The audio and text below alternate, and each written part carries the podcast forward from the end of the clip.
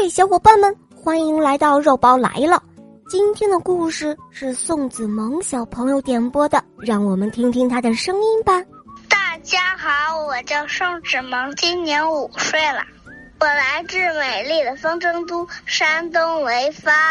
我喜欢小肉包系列童话《龙猫森林记》，我也喜欢《恶魔岛狮王复仇记》。今天我想点播一个故事，故事的名字叫《小人的礼物》。小肉包姐姐，我也爱你哦！谢谢小宝贝，肉包也爱你哦！你点播的故事马上就要开始喽，下面请收听《小人的礼物》，播讲肉包来了。从前有一个裁缝。和一个金匠一起外出旅行，一天傍晚，太阳下山之后，他们听到远处传来歌声，而且声音越来越大，越来越清晰，乐声很怪，但又如此悦耳，以至于他们都忘记了疲劳，赶紧向前走去。月亮升起时，他们走到山顶。在那儿看到一大帮个子矮小的男男女女手拉着手围着圈儿，在尽情的跳舞。他们唱的歌非常动听，刚才两人听到的就是这个歌声。在那些人中间坐着一位长者，他比其他人都要高，身穿一件杂色的外套，花白的胡子垂到胸前。那两个人还站在那儿。满脸惊讶的看着他们跳舞呢，老人示意他们加入，那些小人儿们也热心的散开一个口子。那个金匠背上有一个瘤子，就像所有的驼背一样，他大胆的加入了跳舞者的圈子，而裁缝开始还有些害怕，他想退缩，但他看到所有人都玩的那样开心。便也鼓起了勇气加入了他们的行列。就这样，舞蹈的圈子很快又合拢了，小人们又继续载歌载舞，欢乐无比。只见那位老者从腰间抽出一把大刀，把刀磨得锋利无比，继而把目光转向两位陌生人，他们都吓坏了。他俩还没来得及思索，就见老人抓住了金匠。以迅雷不及掩耳之速，把他的头发和胡子给剃了个精光。裁缝同样也未能逃脱此劫。等完事之后，两人又马上感到恐惧荡然无存了。因为老人友好的拍了拍他们俩的肩膀。奇怪的是，他们俩觉得是自愿的，让老人把头发剃下来的，毫无反抗。他指了指堆在一边的煤堆，示意他们俩用煤渣填满口袋。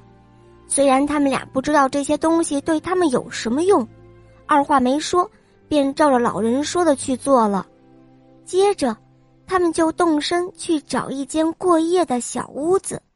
当他们到达山谷时，附近僧院的钟声刚刚响过十二点，人们都停止了歌唱。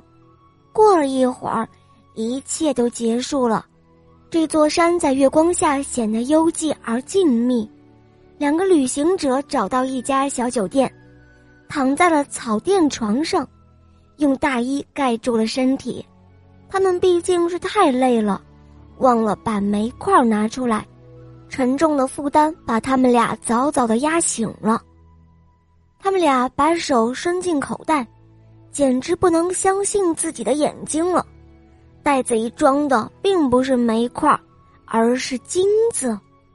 更加令人不可思议的是，他们俩的头发胡子变得又长又浓又密，和以前没有什么两样。现在他们俩都成了有钱人了。但是那位金匠由于贪婪成性，顺便多装了一些煤块，自然比裁缝富的多了。贪婪的人即使拥有很多，希望得到的也越多，所以金匠建议他们俩多待一天，晚上再去那老人那儿，以便得到更多的金银财宝。裁缝没有答应。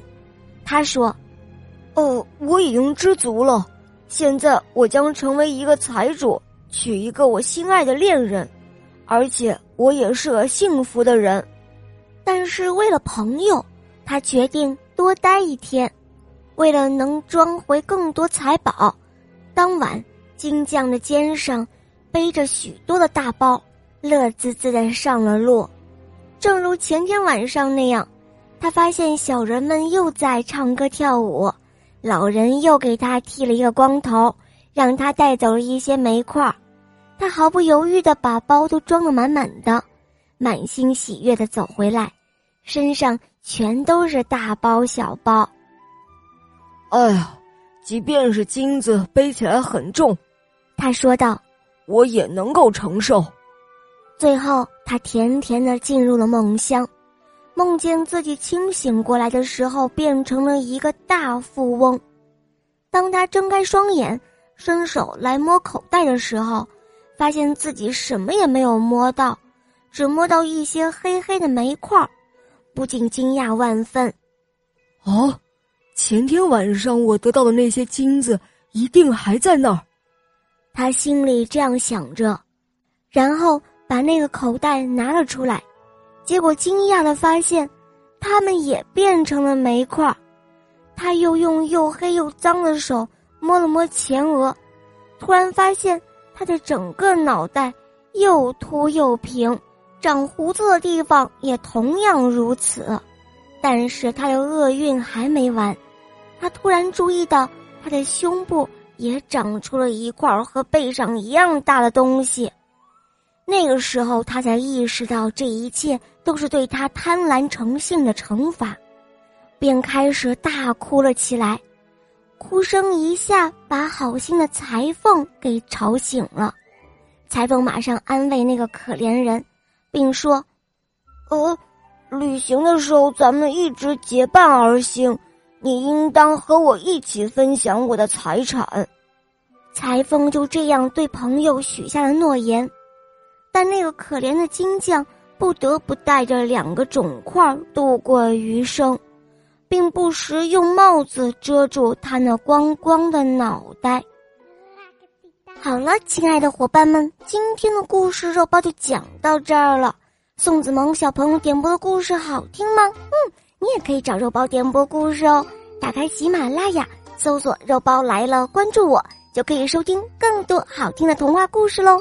我向你推荐《萌猫森林记》，有三十五集，非常好听哦，小伙伴们赶快搜索收听吧。好啦，小宝贝，我们一起跟小朋友们说再见吧，好吗？小朋友们再见了，么么哒。嗯，宝贝们，我们明天再见，么么哒。